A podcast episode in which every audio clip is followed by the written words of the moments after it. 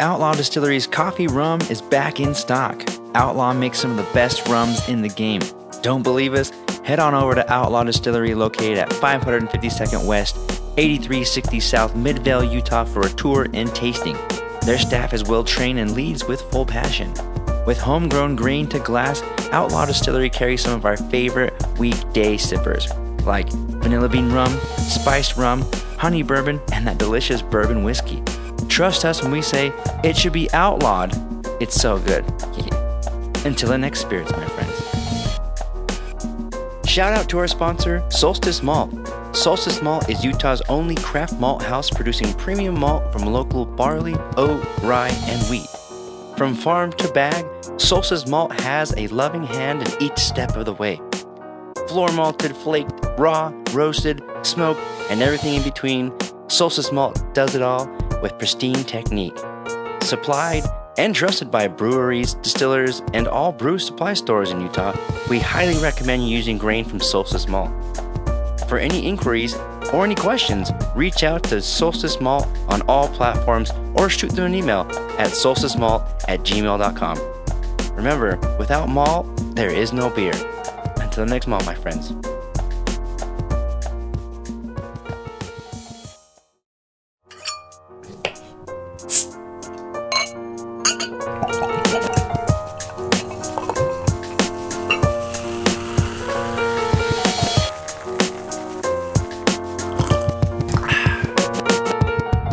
Listening to the Taste Masters, where we sit down and learn from artists within the world of craft beer, liquor, and various fermentation techniques. Hi, family. I'm here in the house of Distillery 36 with my boy Jensen. Jensen, how you doing, brother? I'm doing pretty good, thanks. Dude, this is a nice setup. I like this little gig Thank you. in West Valley, Yeah, West Valley is the pretty far great lands place. of West Valley. yeah, it's good. So I want to get down to the, the nitty gritty. So I met you at Brewstillery, Yeah. and I think my I was actually helping you set up. I think I, it was a windy day that day, It was. and I think some blew blew over, and we had to like Yeah, all the tent shit that happened. right. right. Yeah, it did. Um, and then my wife fell in love with. So then I met you before the thing happened. I was doing my booth, you were doing your booth, and then my wife found these guys that are making awesome cocktails, and lo and behold, it was you. Yeah, pretty great. It's cool. but uh, how was Brewstillery? Uh, Brewstillery was great. Uh, I feel like we, you know, I mean, um, cocktail was really well received. We made uh, we made rum palomas that day. Um, I'm pretty sure. Did we make rum? Yeah, you did Palomas. Yeah. So uh, yeah, everybody really liked it. It was a hot day, and and uh, yeah, I mean, things went well, and things were well received, and Hell yeah, it's pretty rad. I love that. And I've been seeing some of your products in the like water, like uh, like water. I think Water Witch has one of yours. Someone, someone, one of those higher end uh, bars has your products in there.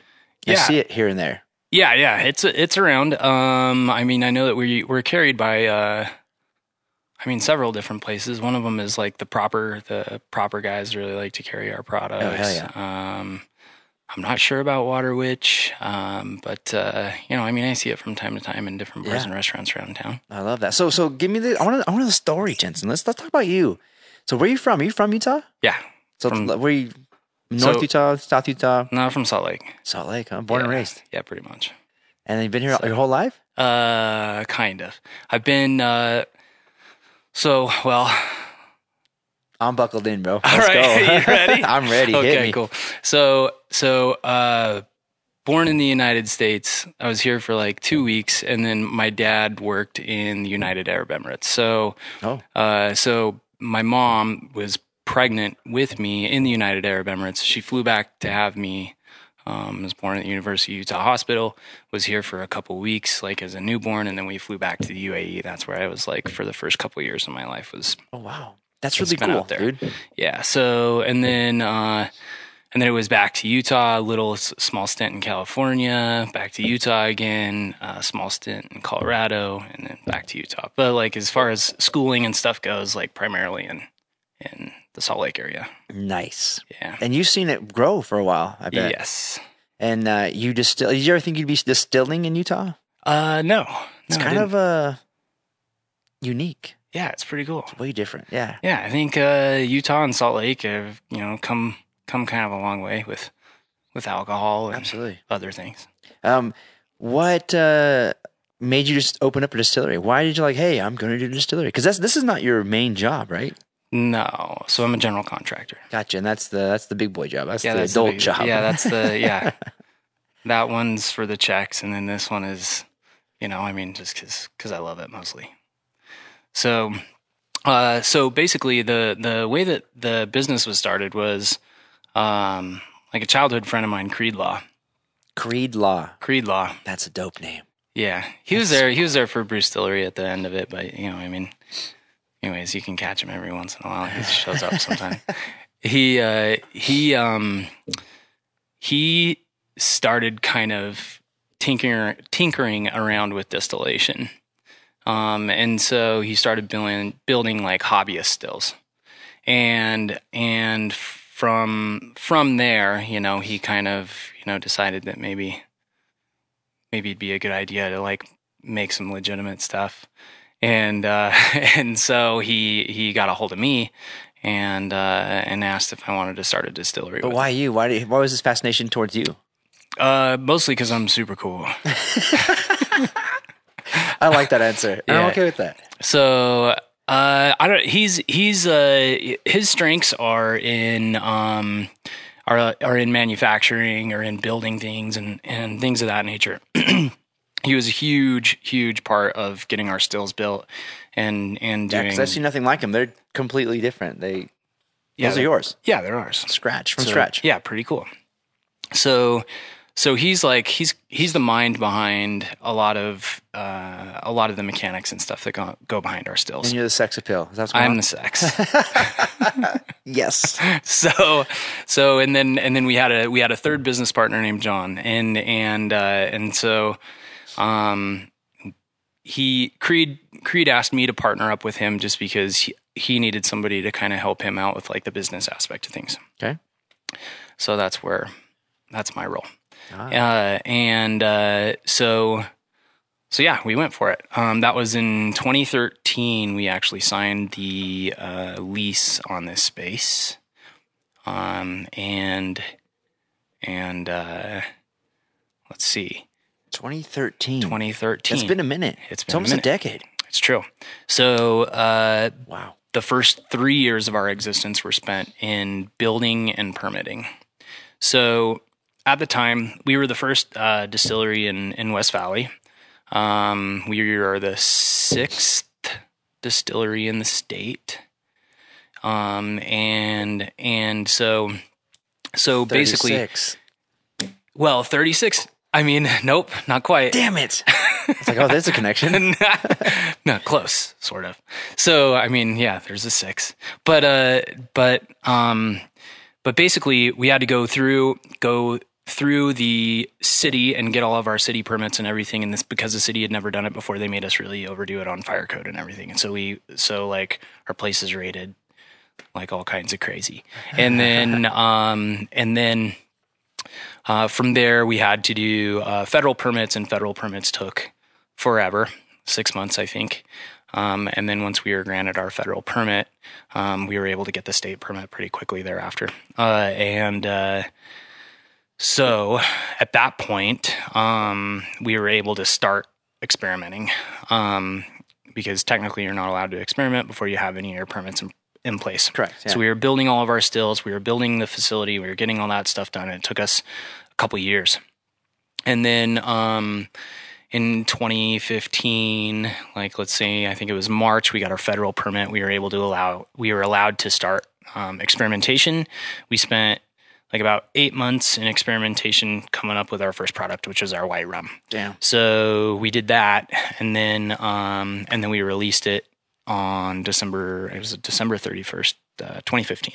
Oh, wow. New Year's Eve, huh? Yeah, That's really cool. yeah. Perfect So- timing, by the way. yeah. So so it was cool because we had uh, you know like friends and family are all super excited about it, and they all came down and like everybody bought bottles and stuff, and it was just it was just cool. It was like, I mean, it was very I like uh, that support. That's really cool. yeah, it was rad. So, so uh, yeah, so basically, we have been um, in production since the beginning of 2016. Um, and uh, 2017, I believe we came out with our spiced rum. Um, and then 2018 or 2019, we came out with our vodka. And then since then, we've just we've just been writing those three products. Mhm. Um, and you know, we're doing some kind of messing around with some other things, but Are those secrets? no, not Ooh, secrets. what are you messing around with? Okay, well, we have we have some gin. So um but it's kind of a funny story. The gin, so when when COVID hit, uh all distilleries were given the green light to produce hand sanitizer. Um and I think it was on the order of I think it was I think it was 800 800 distilleries in in the United States started producing hand sanitizer. Gotcha. Um, and and at the time, the FDA came out and just said like, "Hey, everybody, like we we don't, you know, this is it's an emergency. We need hand sanitizer. We need everybody to do whatever they can. Here's the recipe. Here's what's been approved. If you guys can make this, Oh, cool. yeah, if you can make it, go ahead and make it, and you guys can and sell it and just get it out on the market. And and so so like a bunch of dil- distilleries jumped on it, including us. Um, and uh, and so really quickly the the market for um for like GNS spirits, uh, grain neutral spirits was like it was completely bought out. So everybody was buying like the cheapest alcohol that they could and and uh, you know putting it into the recipe, turning it into hand sanitizer, and um and I was trying to find it. I was trying to find alcohol anywhere. I mean, this isn't something that we have like a ton of ton of experience in because everything that we do is from scratch. Yeah. So I don't have like I don't have a GNS supplier, and and so I had to you know kind of try and develop these relationships and see if anybody could help me out, and and uh, I was able to to get gin.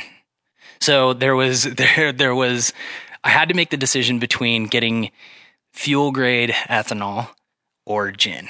And I got some samples of fuel grade ethanol and everybody knows what this stuff smells like because because it is like the most fucking awful hand sanitizer that you could ever like put on your body. Like the the stuff um it is uh like you know the hand sanitizer that you put on and it like smells kind of like vomit and then it stays on your hands for like a couple hours. Yeah. Yeah, so that's the stuff.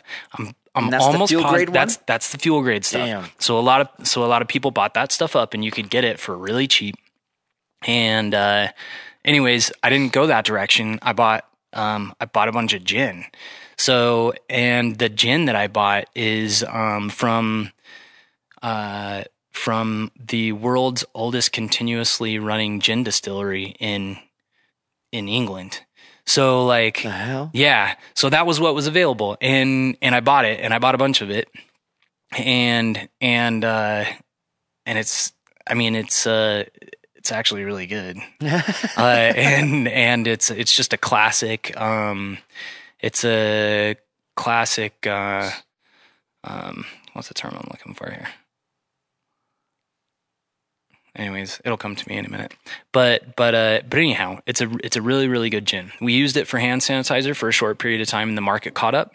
And and now we just have You're sitting on it now. now we got kind of boatloads of gin. Nice. So uh so we've been kind of messing around with it a little bit, proofing it down and um you know putting it into barrels. That's what we have back there. A couple of those. Um and it's pretty nice. pretty, And- pretty good. Yeah. So, so anyways, um, yeah, I mean, it's a, it's a London dry Ah, and, isn't that what Tanqueray is, right? Uh, yeah, so. yeah, probably. I'll get my fact checker to fact. Probably. so, uh, but anyways, it's, uh, it's really good. And, uh, and so we're doing a little bit of stuff with that. And then, um, and we also have um, we have a few um, barrels that we acquired from uh, Heaven Hill Distillery that we have some rum sitting in. So we have like one that's uh, we have like a we have a wild turkey once used bourbon barrel um, that a bunch of rum's been sitting in. We have a um, a Jack a Jack barrel with some rums sitting in.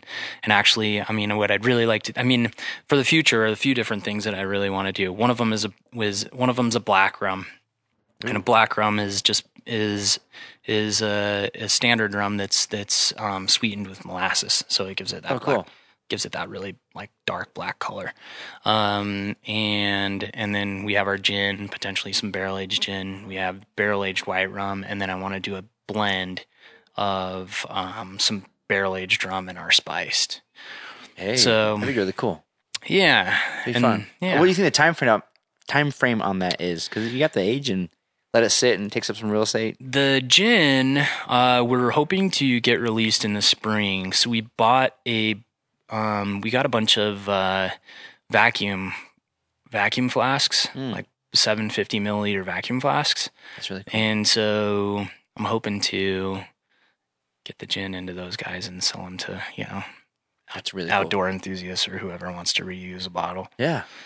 I So- don't know. When you think about when you think about it, it's like I mean, how much glass and stuff. I mean, we're we're really small producer, but even the the amount of glass that's made it out of the the door of this small facility, you know, I mean, pretty cool if we could if we could end up, you know, reusing reusing some products or Yeah. having people instead of just throwing their glass out, they have like a really nice reusable water bottle or whatever they want Yeah. to use it for. What's wrong with that having plastic? Why, why is that not a thing anymore? Or is that um, not sexy?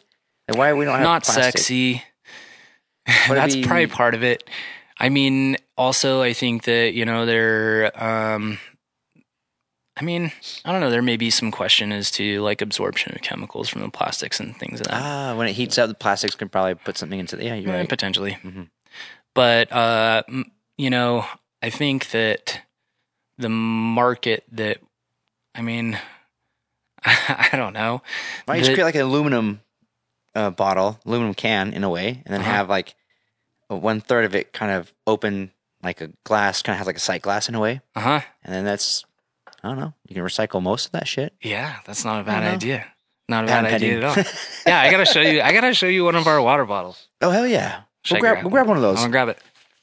While you're doing that, I'm to be talking about all the rum, and because I'm to I'm to hit you with some questions while you while you walk away for the water bottle. Because Distillery 36 right now, I have a cocktail in front of me that Jensen made with it's a daiquiri apparently, and it's a a true daiquiri. I want to know why it's a true daiquiri. That's that's my next question for you, gents. Why is this a true daiquiri? Because you're like, oh, this is a true daiquiri. Okay, yeah. So I feel like you know your way around some true cocktails. Okay, so here, check this out. Oh, this is fresh package. Look at that. This is fresh, dude. Dude, I like that. I I'm like your logo. this- I'm gonna it's give really this to simple. you. It's like awesome. This is for you. Nah, man. No way. Yeah, Bro, this is really cool. Holy shit. isn't that cool? This is really dope.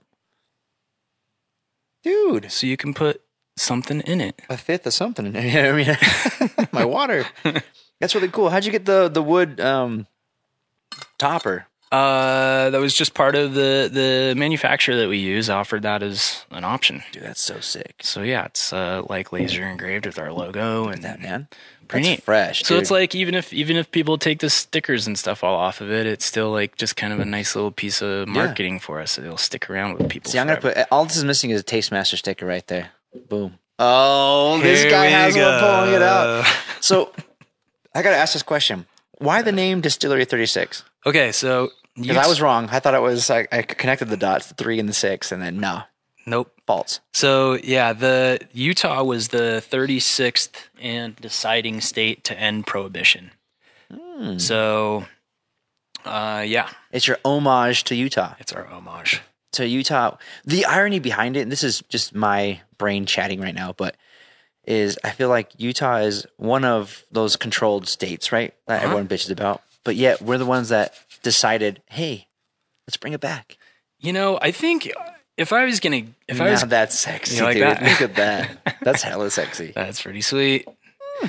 So, my thoughts on it are that you know at at number you know 36 which is what utah was at it was already clear that it was going to pass or the law was going to be repealed so I think Utah used that as an opportunity, whether they felt like, you know, it was morally the right thing to do or not. It like cemented their spot in history. It really did with though. the repeal of prohibition. Yeah. So and you that's know, your my, homage, huh? My, yeah. So my guess is kind of like they, they weren't they kind of weren't really feeling it, and if it was a little bit further away, you know, from being passed, that they probably would have voted against it. Ah, so they're uh, the sheep's or sheep's. Yeah, that's right. Yeah, not lions. God damn it. So go back to the daiquiri. So you made this daiquiri.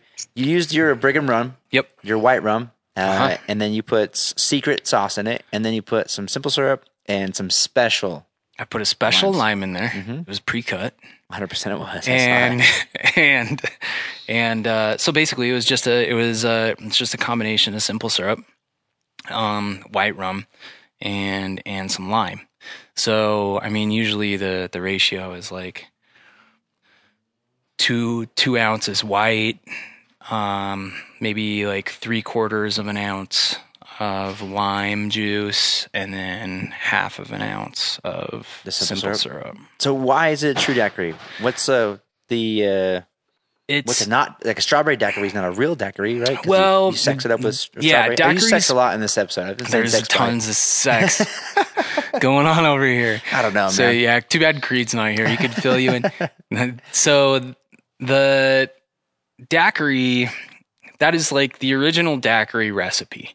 And and it's a super great cocktail. And it and it was um at some point somebody got a hold of it and put a ton of sugar in it and froze it and did all these things to it to make it um just to make it like more palatable, I guess. Hmm.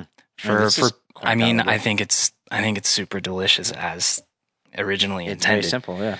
And uh, and so, anyways, um, so so that gained a ton of popularity and traction. And so most people most people kind of affiliated daiquiri with like this super sweet, like fruit flavored, yeah, whatever. When when in fact, like it's a very simple cocktail. It's booze forward, and you know citrus and a tiny bit of sweetness to yeah. you know kind of offset a little bit of the bitter, and it's and it's delicious. Yeah. What's uh, what's your guys' fascination with rum? Because I feel like most of the distilleries out here have a bourbon, uh-huh. have a vodka, mm-hmm. and most of them I'm, I'm gonna uh, maybe a gin, maybe. Okay. But you guys have like I don't see a lot of breweries going. We're rum focused. Yeah. So why are you guys rum focused? So it was originally um, when when Creed was doing you know, backyard distillations. he he was he was he, what he was making um, was from like a basic sugar wash, and it was technically rum. And and the plan was um, when we started the distillery actually was to was to produce a vodka. Hmm. So, um, but what you know, I mean, after we after we got the lease, after we sat on it forever, and we're finally able to, you know, pull the trigger on experimentation, I think, I mean, I want to say there was like five or six local vodkas that were already being produced. Um, whether they were being done from scratch or GNS or whatever, there was just at the at that time there was like a there was right death. What is that, dude? West Valley, dude. West Valley at night, dude. It's scary as fuck. So, so, so, uh, no, it sounds like a dumpster or something back there. Oh yeah, some, some shit's happening in West There's Valley. There's something going back on back there. Thank God we're There's inside. a couch. oh man. So so anyways, the uh, fucking where are they? The rum. So okay, so.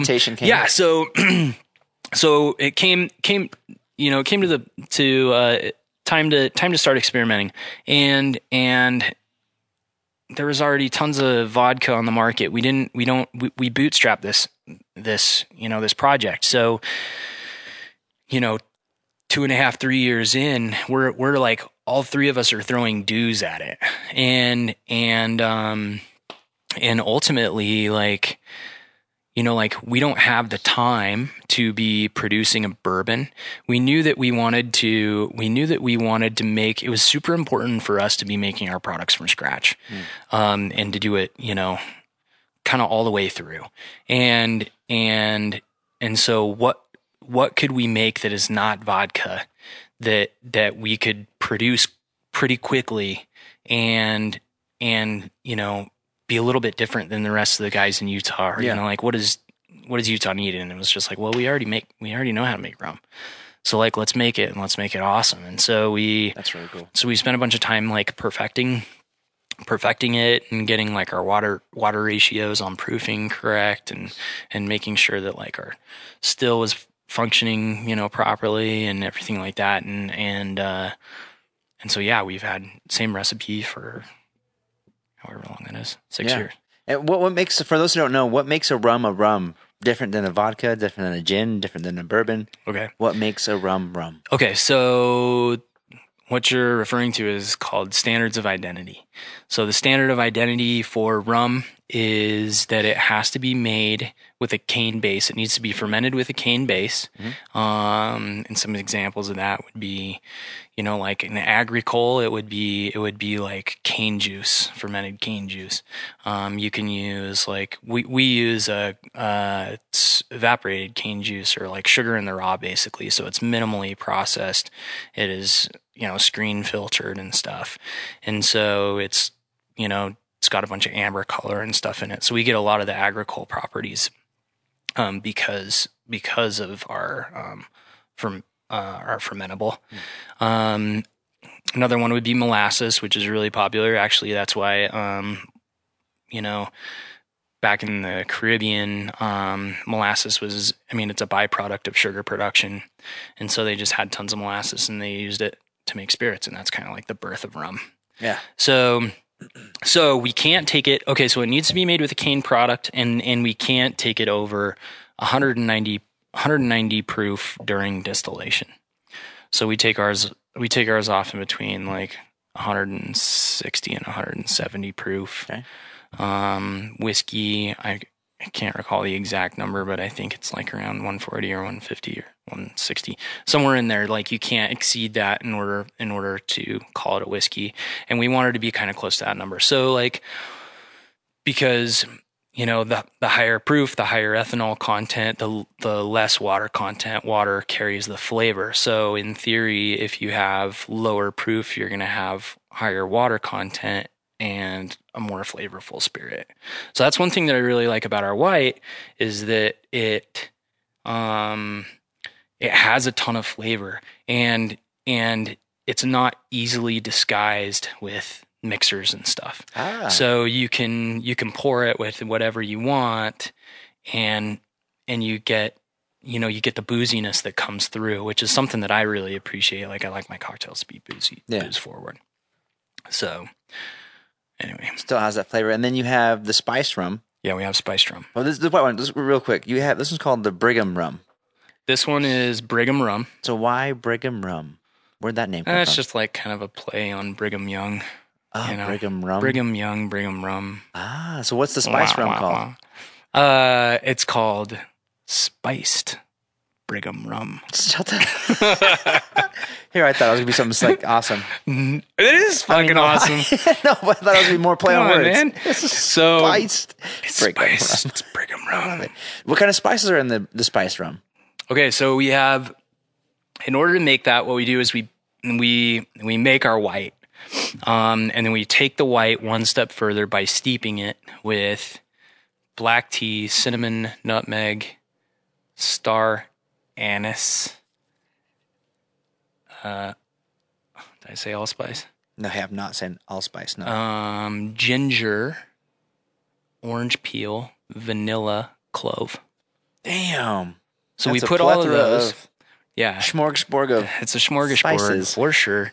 And so we spent a ton of time experimenting on the spice because we we had to get the right the right quantity of spices and we were working with so many of them that like quickly, you know, like one of them would overpower the other. And and then we needed Oh man, that's a to pain in the ass because you have about twelve there, and you have to balance all that out. nine. Jesus. And then we had to basically balance all that out and then and then find I mean this wasn't this wasn't the super hard part, but we did have to um, we offset the bitterness of the spices with simple syrup that we make in house with our same like with our same sugar that we use for Oh, that's fermentation. really cool. So we make we make a ton of simple syrup with that stuff, and we use that to just offset the bitterness without getting with, without making it like too syrupy. Okay. Like we didn't want it to be like coating. Ew. We just wanted yeah, gross. I don't want that. Mm, Nobody wants Take it. that shit out of here. I mean, some people want it, but we No, don't. they don't. They pretend like they do. they don't actually want it. That's really cool. How long does it take to make the spice rum versus the white rum? Okay, so from okay versus uh the spice rum depending on the time of year because we we basically like we teabag it Okay. so so we create these we have these we get like this uh muslin cloth we throw all the stuff in it it's it's it's kind of a large quantity of spices and we throw it into a, a drum of white. And depending on the time of year um it will like it'll you know get into the spirit a little bit quicker. So like okay, in the summer in the summer when our spirits are warm it takes about like one week of steeping. Okay. um in the winter it can take two sometimes three. Three weeks of teabagging. three hard tea bag weeks. so so that's yeah, that's kind of how it goes. And um and then uh and then it's and then it's ready to go. That's really cool. Yeah. Uh, what's which one's your higher seller? The spice rum or the white rum? Depends on the time of year. Yeah. I think spice probably the, the fall and the winter you get more Yeah. spice, and then Mhm. uh, the white during the Uh-huh. spring summer. Have you tried this spice? Actually, I have not. I've only had the white. Uh oh. Uh-oh. Uh oh. We gotta do fix that. I guess. drink that daiquiri. But um, before we go to the the next spice rum, you have the vodka product. So, Yeah. what is that? That was the third product, right? So the rums Yeah. came first, and then you decided because originally you're like, I'm not doing rum or excuse me, vodka because everyone's doing vodka. Everyone Right. knows how to do vodka. Vodka's here. So what made you do vodka? Like, hey, Mm-hmm. I'm we're doing a vodka Well, versus a bourbon versus a gin. So we were, um, so there is not very many, there are not very many, um, vodka producers in the state that make, that make their own vodka in house. Okay, Okay. explain that. So, well, back to the whole like GNS conversation. Okay. So you can buy you can buy large totes of of grain neutral spirit. Um, it comes it arrives at your facility in like a 275 gallon tote, and a lot of the time it you know you get it over 190 proof, so it's ready to go.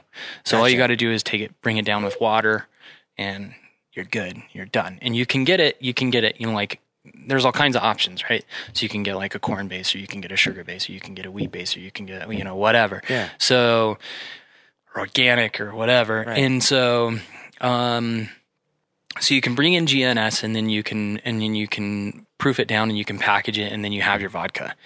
Um and and there's a lot of you know there's there's several places throughout the United States that you can source this stuff and they make vodka all day every day and it's you know like it's that's how they do it.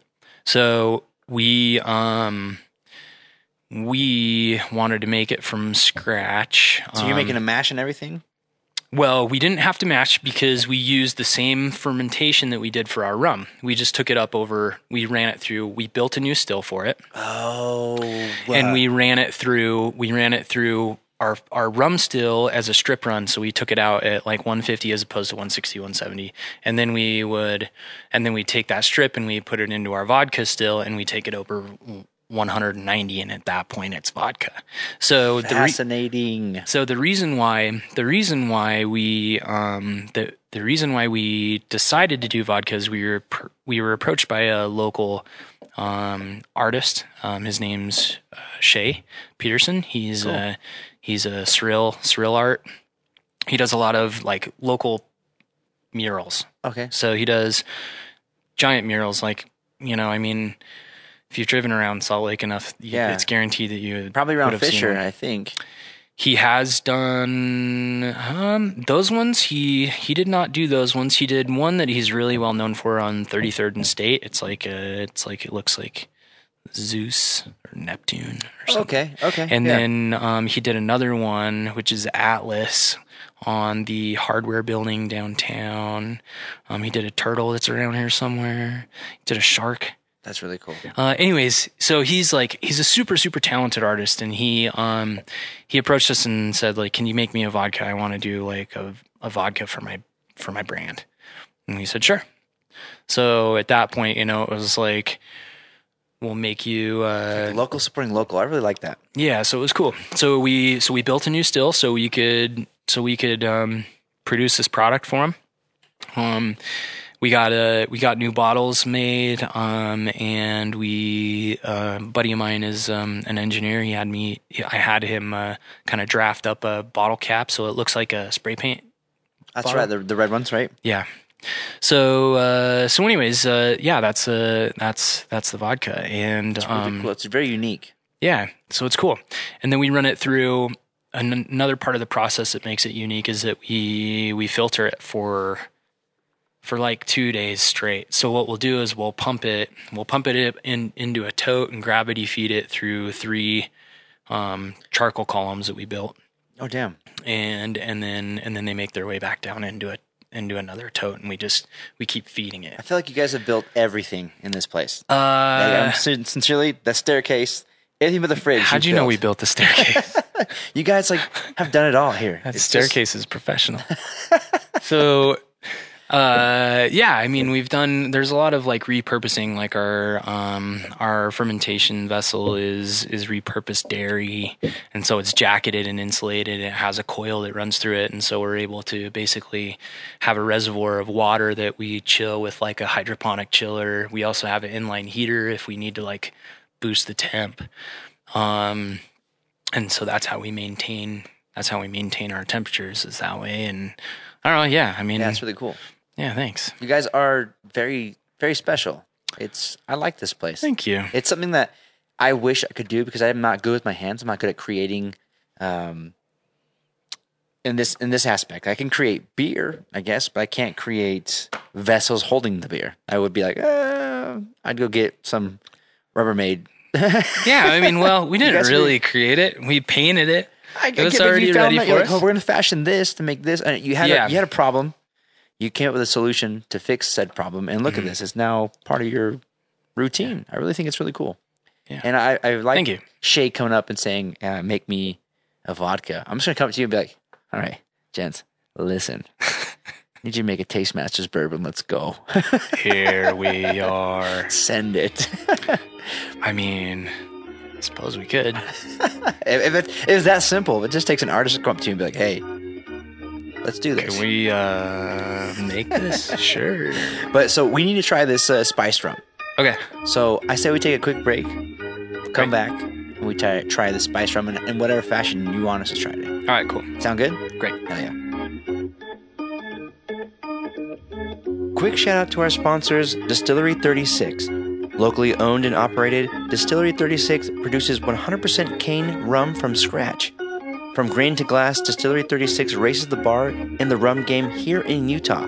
With their Brigham rum and spiced Brigham rum, they continue to bring home award after award. Want to see and taste why they're so damn good? Schedule a tour and find out firsthand why we cannot get enough of these quality rums. Head to distillery36.com or hit them up on all social media platforms for your own personal experience. Upgrade your bar today with quality rum from Distillery 36. Until the next rum, my friends. Shout out to our longtime and extremely supportive sponsor, Fisher Brewing Company. As one of the staples of Salt Lake City, Fisher Brewing is a must visit. With a different food truck every day, a loving, attentive staff, canned beer, and some of the sickest swag in town, Fisher Brewing Company is a spot you'll never forget. Trust us when we say, when you walk through those doors at Fisher Brewing Company, you will feel the atmosphere and you will feel loved. See you at Fisher, my friends. All right, family, we're back. And gents, you just poured us your other product, the spiced Brigham rum. That is correct. So, what's so special about this one besides being made with nine ingredients, tea bagged all the time, and it's beautiful? Um, well, let's see. What is special about it? There was um, there was a competition in Texas that we entered um, with the spirit, and we won. I think four out of five of the available awards for its category. That's dope, dude. Congrats. Yeah, thank when you. When was this? A couple years ago? Last Yeah, year? a couple years ago. Ooh, man, this is really good. Yeah, it has a cola like aspect to it. Cola like? Cola. Yeah. Mm. I feel like you don't need to, you don't need to mix this with anything. I mean, you could be awesome, but we're drinking it cold right now, by the way. Yeah, we are drinking it cold. And yeah, dude, there's a bunch of spices in there. It's uh Christmassy. So a lot of people like um pick up the I mean there's just a lot of Christmas flavor in it. You know, the nutmeg, the allspice, clove, cinnamon, The so it's star, very- star anise. uh-huh, anise. Yeah, I, I- but it's not one's not overpowering than the other one. It's not No, it's a a pretty nice good medley of flavor. it's a pretty good blend. Have you ever thought about d- doing another um, flavored rum? Yes. Flavored rums are kind of sexy. I feel like. It's true. I mean, have you ever thought about doing an Oreo rum or No. we have thought You dabble? about like uh I mean in, infusions of like cucumber a cucumber rum? Mm, like a cucumber mint. Hmm. We've thought about stuff like that. Um, but, you know, I think for now, what we'll probably, I think, you know, the focus at this point is going to be um, on barrel aging. Okay, and it, cool. And it could be, you know, even barrel aging of the spiced, of the spiced product. Definitely of the white, you know, and, and of our gin. But could you call it white? Because it wouldn't be white anymore if you put it in a barrel. It'd be barrel aged. So it's a barrel aged white rum, No, It's it wouldn't not- be white anymore it's not white. It'd just be barrel aged. barrel aged rum. Yep. What about a so the spice would probably bring out more vanilla or whatever barrel like oak Mhm. probably. Mhm. So a spiced barreled barrel aged spiced rum. Yeah. I like that. Or the or the blend. like Would you ever uh, cop out and do uh, the coconut rum? no, I don't think so. You don't think that's something that the kids would like? Uh, they might. They probably would, but I don't know if those are. You know, I mean, like I don't know. Like we we we really want to be making products that you know we want to drink and we want to enjoy and and and in our reality you know i mean when people ask me which of our spirits is my favorite i really i really like having having to like give a long-winded explanation of like you know like well i like this one because it's this time of year and i like this one because this one does these kinds of mixes and i like this one because da, da, da, da, da, but i like them all pretty equally you know? And um i think if i made a coconut rum that i couldn't make it so i would like it So I'm gonna I'm gonna disagree with you on that one because you guys Really? make yes you guys make quality product, and so you guys do little different takes on it. You guys are just just unique enough where it's different. Why not do a barrel aged toasted coconut? Ooh. So it doesn't have to That's be the, the syrupy, sugary Malibu kind of thing. That's a super not- good I'm not idea, dissing on Malibu. Hey, I can do a Malibu shot here, whatever. Okay, but Uh-huh. you could do one that still tastes like your product, but has a coconut you would drink. Like I'm thinking patent pending toasted coconut, a barrel aged toasted coconut rum. it's actually a super good idea I mean, I can edit this part out because come on over so Come on over and help me make one. Remember, remember when the artist needs you to make a, a product? this is is that This what's is happening the, uh, right now Taste Masters toasted coconut barrel aged rum. okay all right That'd be really. I mean, but that's where I think you guys are artists in the rum game right now. That Mm-hmm. you could do something like that would be unique, handmade, uh, from scratch, and completely different. Because Mhm. you guys are doing that. Mhm. There's spice rums left and right, but this spice rum is fantastic. thank you And so, why not make something that would keep the lights on, if you will, right? Mhm. Uh, Coconut rum, for some reason, is sexy. People like it. It's easy. when's the last time you had coconut rum Um, uh, had Chris or Halloween party. So Halloween, Recent. yeah. So the 30 year, the 27th. was it? Was Malibu? Malibu, yeah, Oof. yeah. But at at a certain point, whatever you get handed, sometimes. Eh, anyway, I mean, we'll- yeah. we'll- I mean, we'll move right. on. yeah. but the missus likes Malibu rum because it's easy. Okay. It, it she doesn't like. She's not like you and I were. uh, We like the booze forward Mm-hmm. liquors, and that's. I feel like the younger generations. Not saying here I'm an old crocody man. I'm just saying the younger generations like the not booze forward. Even like look at beer right now. I make beer. Mm-hmm. I like traditional classical styles, but sometimes those styles aren't sexy to the general public. The fruited, sugary, wild beers are more the gateway beers to the the the popular what the up and coming right. But if I can get this gateway beer in front of them, be like, okay, that opened your palate. But here's other versions of beer that beer flavored beer is still good. Mhm. You may not like it when your first beer, right? But let me kind of take you this way. So that's, that's what I'm saying. If you have a, a unique coconut rum and then you're kind of, but here's the OG rum. This is what we do. That's just my uh, 10 cents patent pending. I mean, it's not a bad idea. I might be sold. we'll talk after this. yeah, we should. but I think you have. I really like what you guys are doing, and uh, the secrets you're telling me behind scenes. I think it's what you guys are doing is really cool, and it needs to be more appreciated. And so, whatever we can do to get more people into the doors or to see Distillery 36, I think this product should be like other you know distillers here in Utah needs to be put out there. Mhm. You guys need to be more respected. It needs to be more spotlight. Um, what's something you guys wish the distilling scene in Utah had that you want to ha- the Utah distilling scene to have? Um, So I talked to a lot of distillers here, and it's not like the beer scene where brewers are like. It's, I feel like this this is weird energy, if you will, with distillers. yeah, guys are kind of like your own entities. yeah. There's not like a camaraderie in a way. Maybe there is. I just don't know about it. Well, there's a there's an effort right now to put together, put back together the Distillers Guild.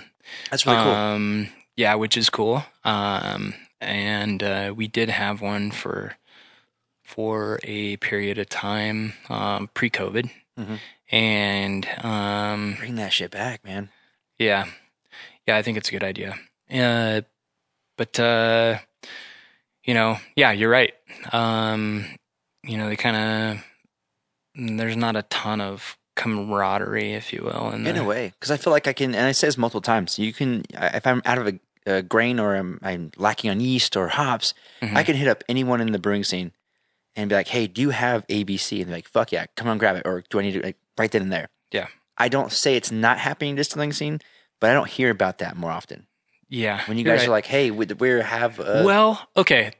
There's exceptions. okay So um, James Fowler, Sugar House, great he guy. has been Great guy. Yeah, he has been like so great for us, like from the get go. I mean, um, I uh, when we were first getting going, and I had questions about, you know, anything from like TTB paperwork to whatever, Yeah. I could call James, and I mean, it was never, I never felt like.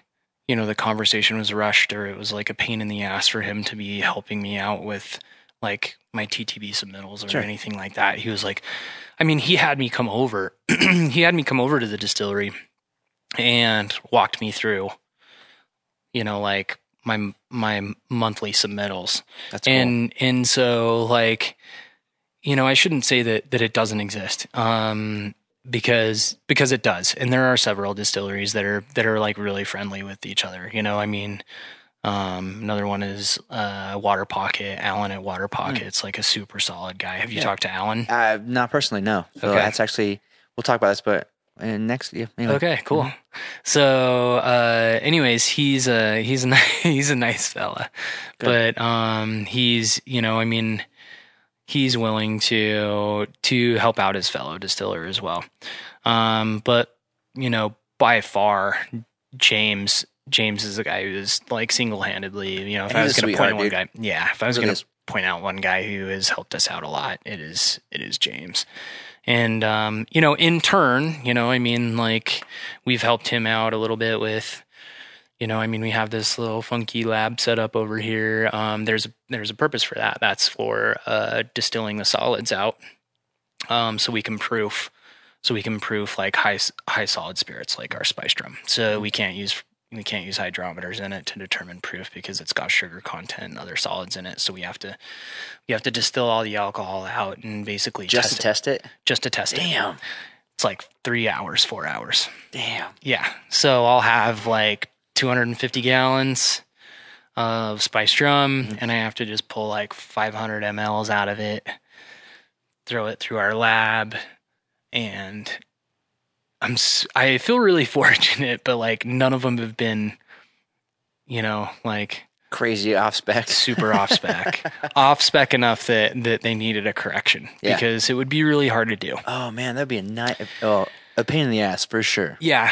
Mm-hmm. Um and there, you know, I mean, anyways, the equipment the equipment that you can buy to do it to do it digitally is like astronomical. Yeah.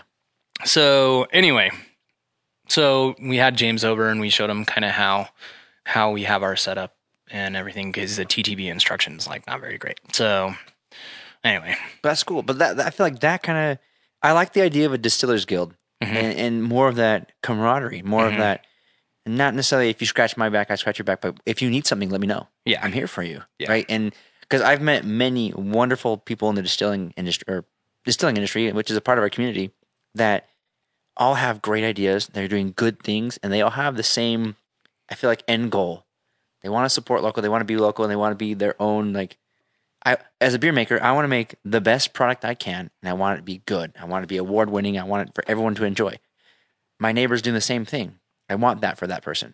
I want that. Right. Yeah. I don't. I don't not want that. I want right. you know that's why i want to see the distilling community uh, you know like as far as you know in, in the brewing industry like i want to even though Saint, silver reef is all the way in st george or policy kings in the cedar city sure they're far physically but if they need something i will if they need to have a question i should be able to answer or i can i'll drive three hours to go to cedar city and help out Dre and sarah or i'll go to logan and help out prodigy or you know what i mean so i feel like the distilleries in utah need to be doing the same thing and i'm not hearing that and Yeah. I wonder what's the disconnect. Why why is that not a thing? Um. Well, you know, the first distillery in Utah. I mean, I, I think since Prohibition was the High West, um, and they're huge, and so they're not they're not exactly, you know. So they they they happened, and then you had an influx of you know a bunch of guys who kind of followed afterwards, which would include like us and Ogden's Own and Sugar House and um, was Waterpocket was there after, but you know New World, Salt City, um, Yeah, Beehive. Outlaw, Clearwater. A lot of um, those guys came out around right around the same Hmm. time, and I just feel like there was, um, you know, we're not allowed to sell in grocery stores, um, so we're competing for shelf space. The DABC, Hmm. DABS, Right, the ABS. sorry. Right, sh- sh- shame on you. So, so the DABS, um, you know, is constantly fighting against local distillers for I've never thought of it that way. for shelf space and all kinds of different things. And so, like the the marketability of our product is confined to what we can sell out of the front of our of our Type Five, um, which is like. You know, some of us don't really have ideal locations, if you Right, will. like you, you, so a lot of you guys have how, almost like these warehouses stuck in corners or stuck in Yeah. alleyways. Well, because we're required to be in in a very specific manufacturing zone. right. You have all these regulations on you guys. So so there's that and then and then, you know, I mean, and then we're all competing for that's so- small shelf space. like very very small shelf, shelf Yeah. space.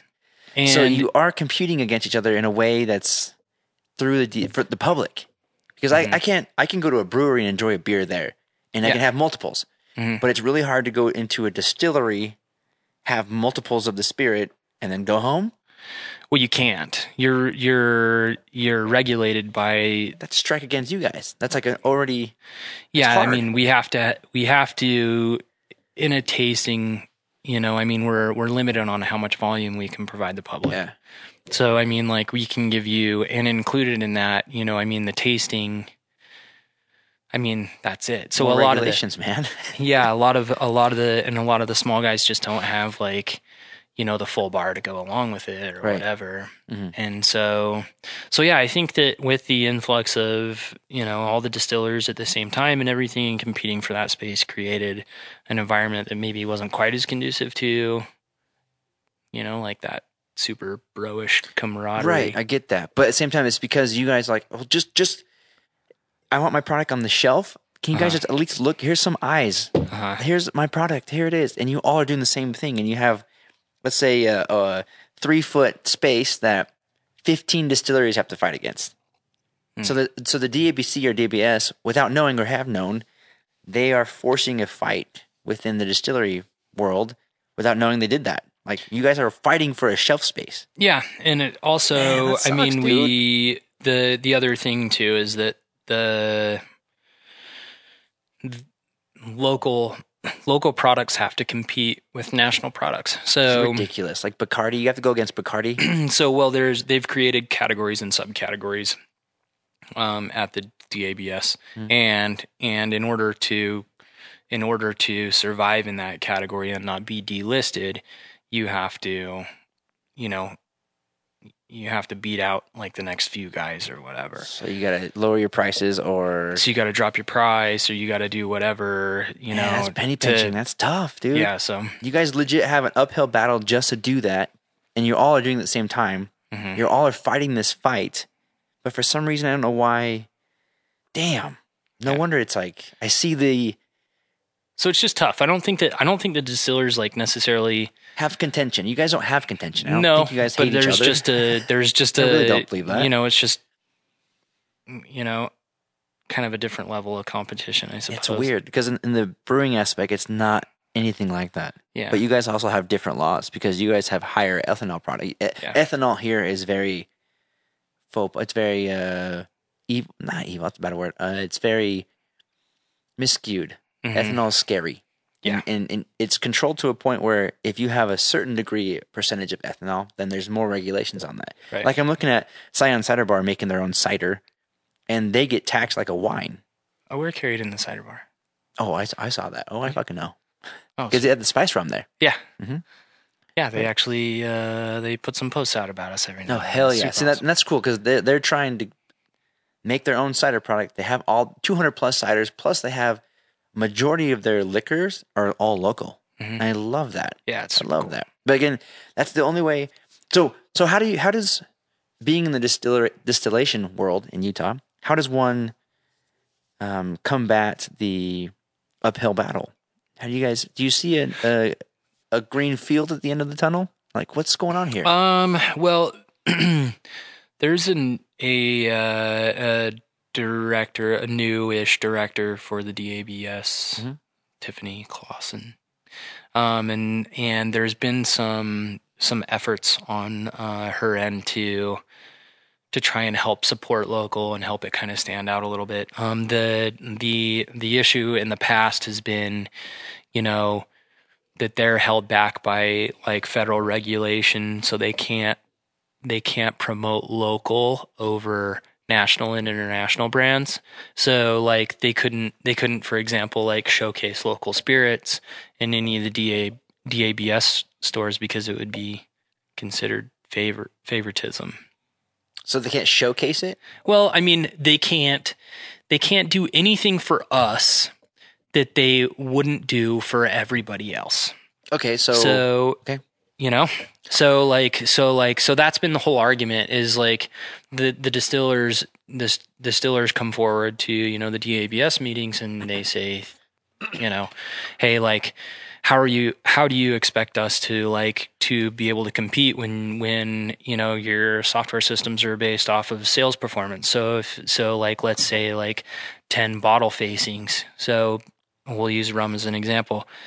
Bacardi sells you know i don't know i'm just going to throw like 5000 bottles a month or 10000 bottles a month i'm probably way off it might even you know a million bottles a month. they they sell a billion bottles yeah. every day and and they have you know the DABS software takes that into consideration and they and they give them a certain amount of facings based off of the sales performance. Mhm.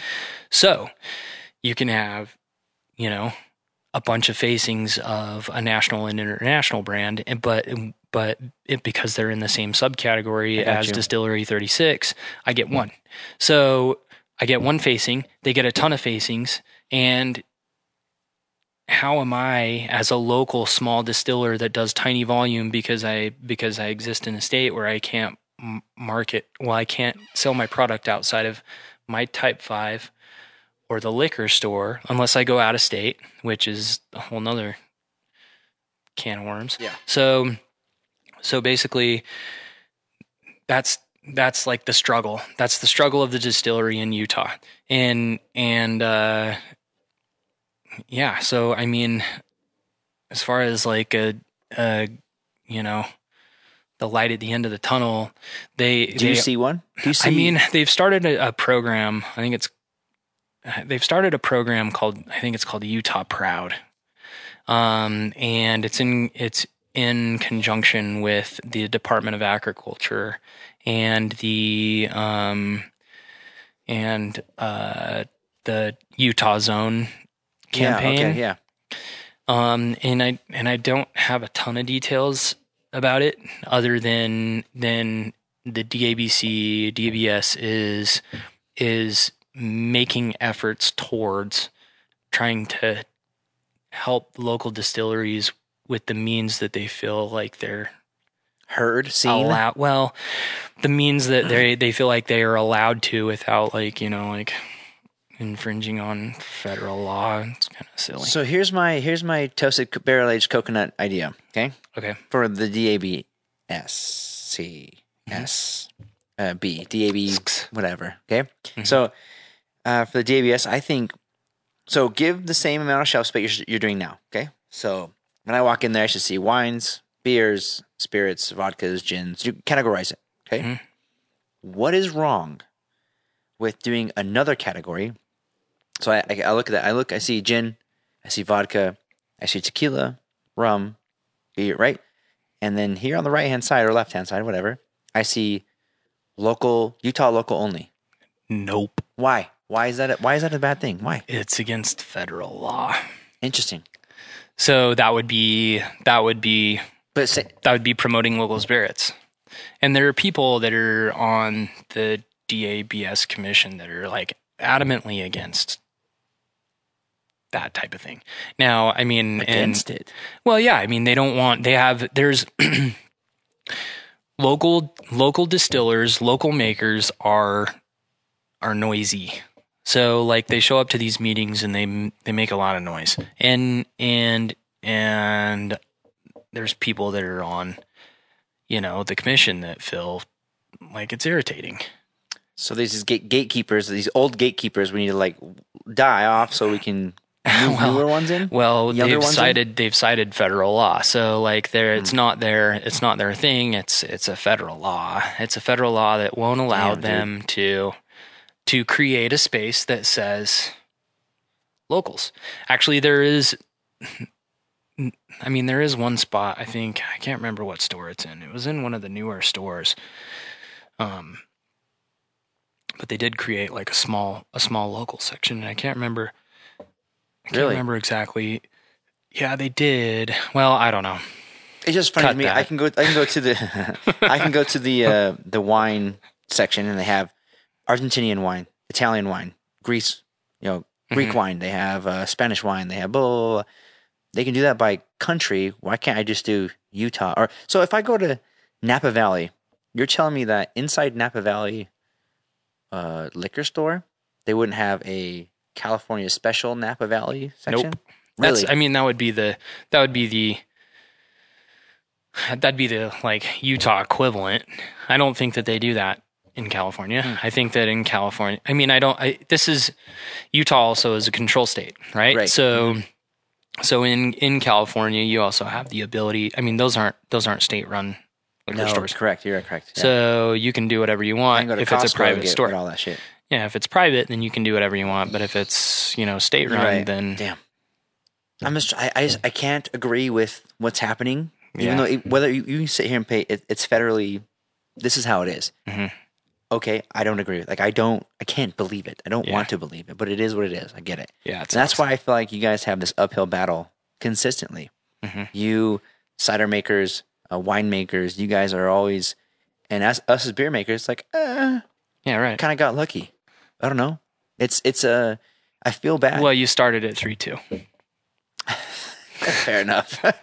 but I mean, so you guys are making you guys but changes making, happen, Yeah, right. and, we're still battling certain. I want to pour an IPA on on tap. I can't, Mhm. but I feel I think there's a green field at the end of that tunnel where I'll be able to uh, pour a seven and a half percent beer on tap. Yeah, It may be controlled, three or four or five ounces, sure, but I get to do that. Mm-hmm. You get to taste the product, and if you want to purchase it, let's purchase it in house. It's Mhm. fine. Anyway, that's another kind of worms. But damn. Yeah. So what? So what? What can happen? How can um, the general public or people who listen to this help you, Distillery Thirty Six? How can we help you guys be louder than you are now? I'm not saying you're not loud. Just how can we help you out? Um, You still doing tours? we're still doing tours. Hell yeah! So I mean, like all all distilleries, the the best thing you can do for distilleries is you can you can show up and you can buy the product.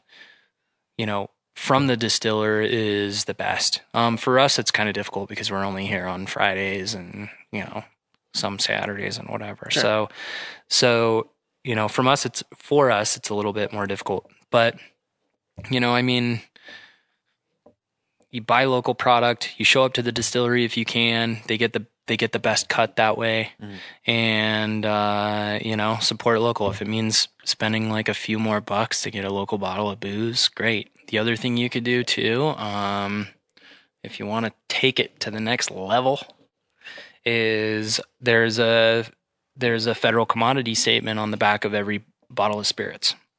Um, and in that federal commodity statement uh, requires you to give some sort of indication on whether where the spirit was made. So if it says distilled by or distilled and bottled by, that means that it was distilled and bottled by that company. So, you know, kind of back to the GNS thing. Um, you know, if you want to buy spirits from somebody who makes their spirits from scratch, then that's a statement where you can kind of make that determination whether it's made from scratch or Okay. it's made out of the state. I don't think I ever called that. and That's awesome. So, So if it says that if you under, want to support. yeah, if it says anything other than distilled by, like it says produced or whatever, or just bottled, then there's It's not necessarily from scratch. it's not necessarily In-house. made by that distillery. Ah, I didn't know that. There you go. Damn, damn. But Jens, how else can how can I help you, or how can the platform help you? Me as a brewer, me as the you know podcast guy, me with I look like Indigo Montoya right now. Like how do- how do I help you, um, help you out as a distiller? Um, you need to come back and and help me taste some uh, coconut rum. Dude, I'm down. I'm totally down. You have no idea how down I am. Yeah, let's do it. I'll bring the missus too. Watch. Okay, yeah, all we'll right. blow it up. Well, I don't know. I mean, I'll it's gonna be secrets. it's gonna be it's gonna be boozy though. I don't know if she's gonna love it. Hey, we'll figure it out because if she likes it, that means the general public will fucking like it. Okay, all right. she's she's our uh, the gateway. She's our guinea guinea pig. She's the the catalyst. Mhm. So if she likes it. It's game on, brother. Yeah, I don't know. Help us out. I mean, it would be it would be great to get um, tours through the door. We we offer like a really really awesome tour through here. So we do uh, we do a tasting, um, and while you're tasting, actually we walk you through this facility. It's a very f- small facility. You know, it's like uh, 1,400 square feet, but um, but basically we walk you through the whole science of of distillation from start to finish um, while you're tasting our spirits, and then you know, I That's mean, really cool. How do I sign up it. for a, a tour at Distillery 36? give me a call. Okay, I'll do So- that and send that. And then what about general public? General public can well, you can book online, Online. or you can or you can just call our main number. How's your social media going right now? How's your social media game? That's all right. Step it up, homie. it's in the middle. And then uh, how do see? What the other question I had for you was Okay. So, what distillery? If you could collab with one distillery right now, who would that be? oh, That's a loaded question. I'm sorry, but is there someone out there that's not just James from Sugar House? if I could collaborate with another distillery, who would it Yeah. be? Yeah, Um, that's a good question. Um, Jeez. This is going to be a long pause. That's fine. I'm going to need a second here. That's a good one. Yeah, think Yeah, about That's it. That's a good question. Should I just go down the list of distillers that I know? Well, I mean, does it have to be local? You know what? No. I prefer local as me being me, but you can say what the hell you want. Um, local collaboration. Because I, don't- I feel like I don't see enough collaborations within the dis- distilling family. hmm But in the brewing community, I love collaboration. Well, there's a tiny, there's a, there's a little bit of it with like used, used barrels and Yeah, stuff, yeah, things of right. that nature. But I mean, if I was gonna collab with somebody, actually, well, it needs to be a distiller. yeah, or it could be a brewer, a brewery, or it could be uh, kombucha. It could be a coffee place. It could be a sake place. It could be uh, who do you want to collaborate with? In it could be a uh, um, a charity. Who do you want to collaborate with in Utah? I think it would be super fun actually to do a collaboration with, well, we're going to say just like blanket, like, um, breweries. I'd, I'd love to do one with you guys. Um, I'd love to do one with Fisher too.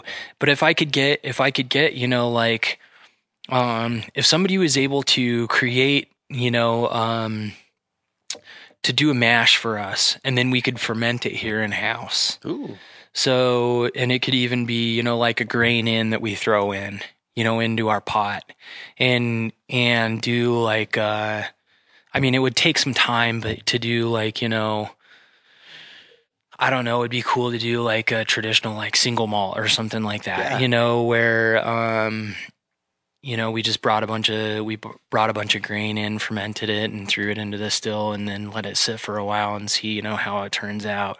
I mean, as far as going with like another, um, as far as collaborating with like another distillery, um, you know, there's a few distilleries that I kind of gravitate towards. Um, I mean, a few of them are, you know, Sugar House, Waterpocket, Holy Stone, and New World, and they're all doing really, really interesting things.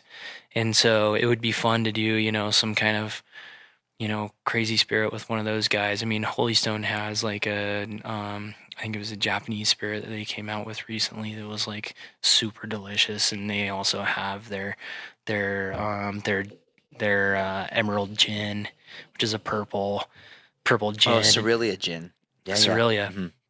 So like anyways, I just think that there, you know, I mean, there's a lot of super cool ideas um, you know, in in select distilleries here and it'd be it'd be super fun to collaborate with with one of those guys. I don't know that I have like a like a purple white rum. What? Oh, that'd be Boom! I'm gonna give you all the ideas. I'm you not- should, man. you're gonna like next year. You're gonna see all this distillery 36 stuff on the shelf, and you're gonna be like, "Motherfuckers, motherfuckers took my idea." Because they got the, you got the New World's doing the agave spirit. They are doing so what's agave doing spirit. like an agave rum kind of thing, or, or uh, Uh, mean? well, no, I couldn't do an A agave rum because agave? it's not. I couldn't do an agave rum because it's not a cane base; it's an agave okay, base. okay, but your spice blend and their agave. I mean, I keep going on that. Have you homie. tried their? Have you tried their No. Jackrabbit? No, I have not. I didn't even ah. try their stuff when we were at Brewstillery. I was so walking around and being busy, I didn't even. That's the one place I regret not trying. I didn't try it at all. Oh, I, mean, well, I talked to the, the homies. Like they're great. I love them. It's worth it. Fantastic. Yeah. They do. They do some really, really. Oh, your boy's really going cool to stuff. eat. I'm gonna hit him up for sure. Yeah, you should. Yeah. Let me know when you go up there. Oh, I will absolutely. They just came out with a barrel. They did something, something, and I was like, "Ooh, tickled my fancy." Yeah. I have to. But Jensen, I think what you guys are doing is really cool. I think this place is awesome. You have the heart and soul and the passion. I just want to help you blow up even more, man. So whatever you need, let me know. Uh, reach out to the family. Uh, you got uh, the all the brewers, all the distillers got your back. Uh, I want to see you succeed, man. And we Thanks, all man. do. So Appreciate that. if there's anything I can do for you, thanks for the hospitality today. Thanks for hanging out. Um, let, let me hang out in your space. You gave Sure. me the, the awesome chair. I appreciate Yeah, that not a problem. and the daiquiri and the spirits. I think it's fantastic. And my man, just don't stop. I know sometimes days get hard, days get uh, rough, and you distillers, man, my hats off to you guys because you guys continue to fight the battle. And something that I I hope that if I was in your shoes, I was also willing to fight that battle. So thanks for doing it, man. Yeah, And of course. whatever I can do to ease you and help you out, let me know. Thanks, man. Appreciate it. And on that note, my brother, until the next spirit, my friends. All right. Cheers, homie. Cheers, man.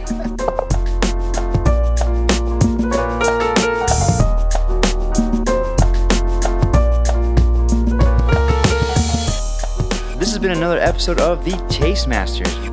Find us on Instagram at the underscore Tastemasters, Twitter at The Tastemasters, or on Facebook as The Tastemasters. Like, share, subscribe, DM us for any questions, or leave a review. Tell your friends, and thanks for listening. Produced and recorded at Fuse Audio. Give them a follow at Fuse underscore audio.